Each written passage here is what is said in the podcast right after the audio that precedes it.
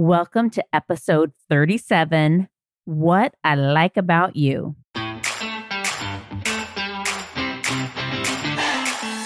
Welcome to the Stop Hating Dating and Find Your Person podcast. I'm certified life coach Stacy Perry.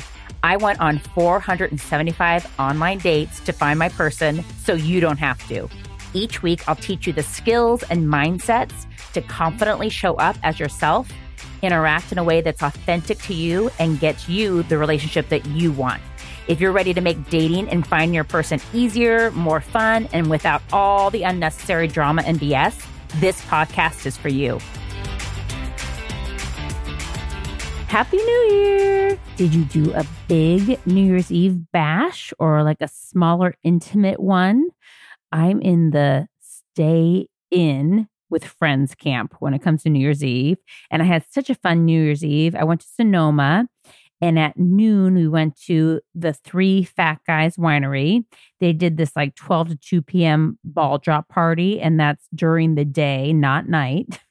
One of my friends knows the winemaker at the winery, and he was telling us that usually around 10 years is the mark for wineries really knowing if they've like making it or breaking it and for the three fat guys it looks like they're making it so woohoo for them.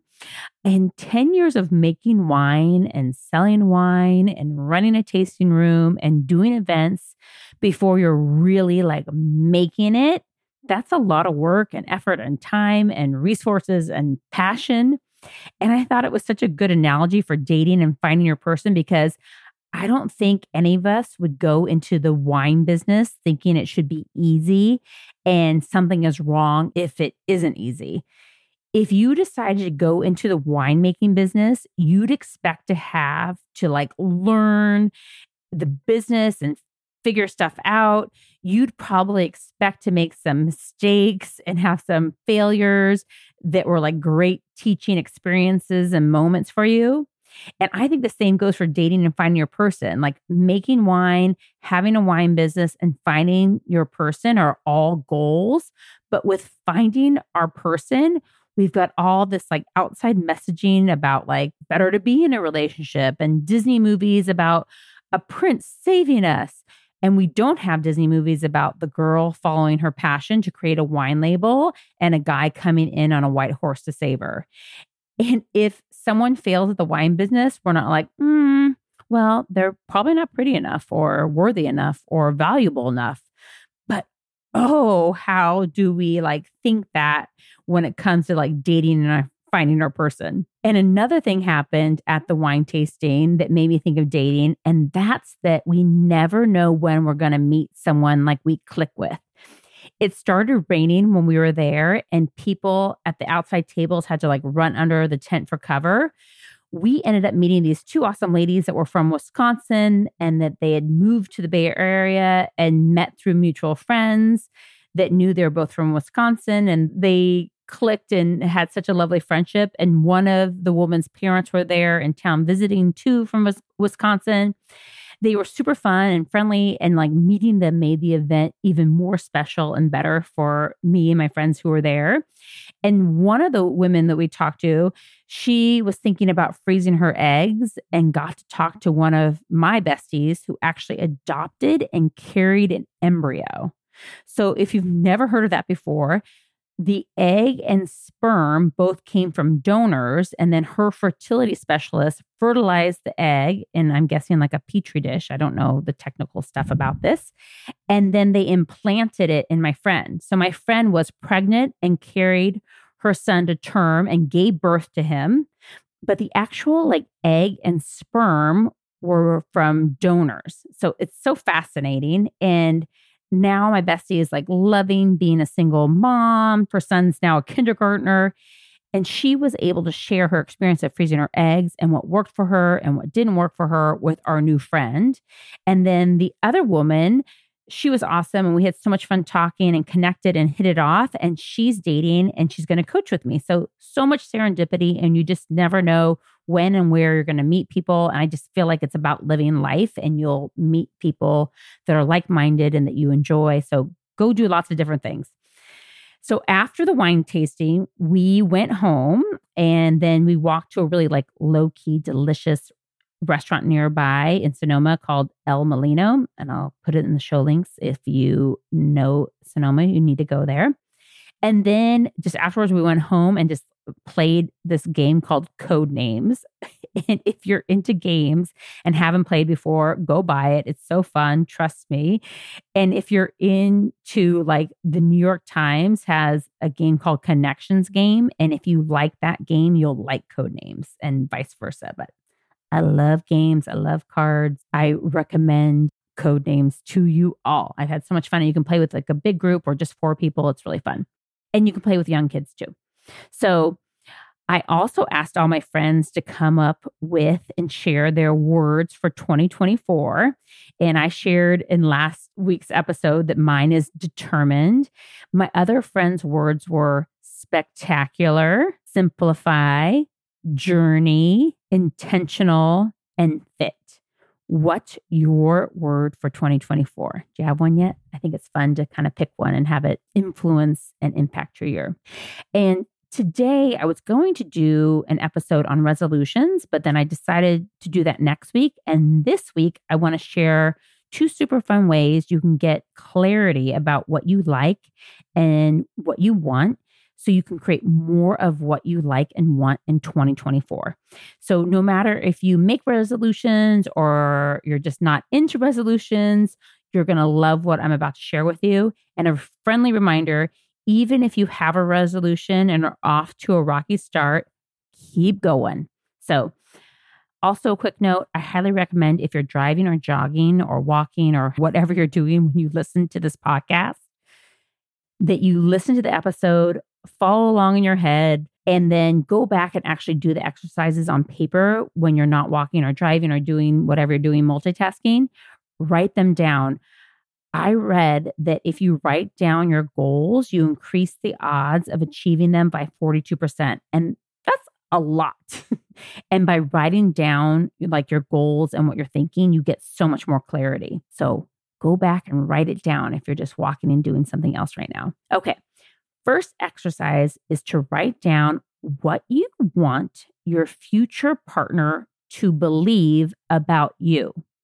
Think of it like if you had a hidden camera and heard them telling their mom or their best friends or the future you about all the reasons they love you and are crazy about you and so excited to share life with you, they would be saying these things. Like, come up with as many as you can, get a big old crazy list. So, again, the question is what do you want your future partner to believe about you? So, here are some examples. She's the perfect fit for me imperfections and all. I want to share life with her. I love being around her. We really complement each other. She makes me feel so great. She makes me feel so loved. I love how excited she is about me. She inspires me. She makes me feel so supported. She's so funny. She's so smart. She's so kind to me. She is or is going to be a great mom. She's so sexy. I'm so turned on by her. I'm so impressed with the life she's created. I love her feistiness. Make a big, long list. And for some of you, this can be a little uncomfortable because kind of like complimenting yourself. Some people, this is easy for. Other people, it's a little bit more challenging for. But make a big, old, long list of all the things you would love to hear your future partner telling someone about you and why they love you just like so damn much what you want them to believe about you. And then next, turn those statements around and put them into I statements, like statements about you from you. So, using some of the examples I just said, she makes me feel so great. She makes me feel so loved becomes I make me feel so great. I make me feel so loved. Another one would be like, I love how excited she is about me. That becomes, I love how excited I am about me, or she inspires me, it becomes to I inspire me, or she makes me feel so supported becomes I make me feel so supported. And I hope you already believe a lot of the statements about you from you in this exercise, but there may be a couple like, mm, I don't believe that, or mm, that feels really weird to say, or oh, that feels really arrogant to say. Or maybe you wish you believed the statement, but you mm-hmm. don't. These are all interesting insights to see what it brings up for you. Just be curious, be in the curious mode versus like the judgmental mode. And my suggestion is maybe pick one or two or five you want to believe and add it to your 2024 resolutions to live into and become a woman who believes that statement about you from you. Think of it as like a self image up leveling. If you want some help believing new things, go back and listen to episode 22. I really cover it there. And a quick tip from that episode is to add something like, I am practicing becoming a woman who believes, and then insert the new belief there. Like, like I am practicing becoming a woman who believes I love how excited I am about me. Adding the kind of softening to the beginning can help if your brain doesn't believe the statement it will give you evidence for why it doesn't believe it. And that's why sometimes affirmations don't work because your brain's like, nope, that's not true. So adding like this softening statement to the beginning or the end gets it under the radar of your brain. It's like, hey, I'm just practicing this thought brain, nothing to see here. It's kind of like sneaks the belief in through the back door. So that helps for some people versus just like a straight affirmation. And I love this exercise to see what we may be waiting to feel and believe until we're in a relationship. This exercise can help you see that the thought and feeling is available to you right now and you can give it to yourself. Or maybe you can think of this as like a list as a reminder of what you want to draw into your life this year. Remind yourself this is how you want to feel with yourself and with your future partner the feelings and qualities you want to feel with yourself. You want to exude them and you want to like attract in the new year. So I love that exercise for that. Next exercise is to bring crystal clear clarity on what you want to create in your love life this coming year and why you really want it. This exercise came from a client of mine. She came to a session once with a list of careers she wanted her future partner to have. And I hadn't given her the assignment as homework. I give homework sometimes if clients want it. And if they don't want it, we don't, I don't give them homework. But she just like thought about it and did it and brought it to our session. And so we like dove into it and discussed it. So in the session, we explored like each career she chose and discovered like each one was because of qualities she thought the future partner would have to be successful in that career. So, for instance, like finance, because they'd be good with money, or a counselor, because they'd be a good communicator in touch with their feelings. And when we went down a few more layers on her whys, sometimes she wanted them to have the quality because she thought she wasn't like, quote, strong or good at the area and wanted a partner that complemented her or brought that to the table. And eventually we dialed it down to the feeling she wanted. So make a list of all the qualities, values, physical traits that you want in a partner. And it could be like a big random list of all the things you want and would like. And at the top of the page, write, My partner will have these qualities, and like just start writing. So once you have the list, then the next step is to go through each item you wrote down and then ask yourself why you want it. And ask yourself like three to five times for each one. Everything we want or don't want is because of a feeling we want or don't want. So I think height is such a great example for this. When my clients say they want someone over six feet tall and we ask why like three to five times, it usually goes something like, it's because I want someone who's taller than me. And then why do you want someone taller than you? Because it's more attractive to me. And like, why is it more attractive to you? Because I don't want to be bigger than them.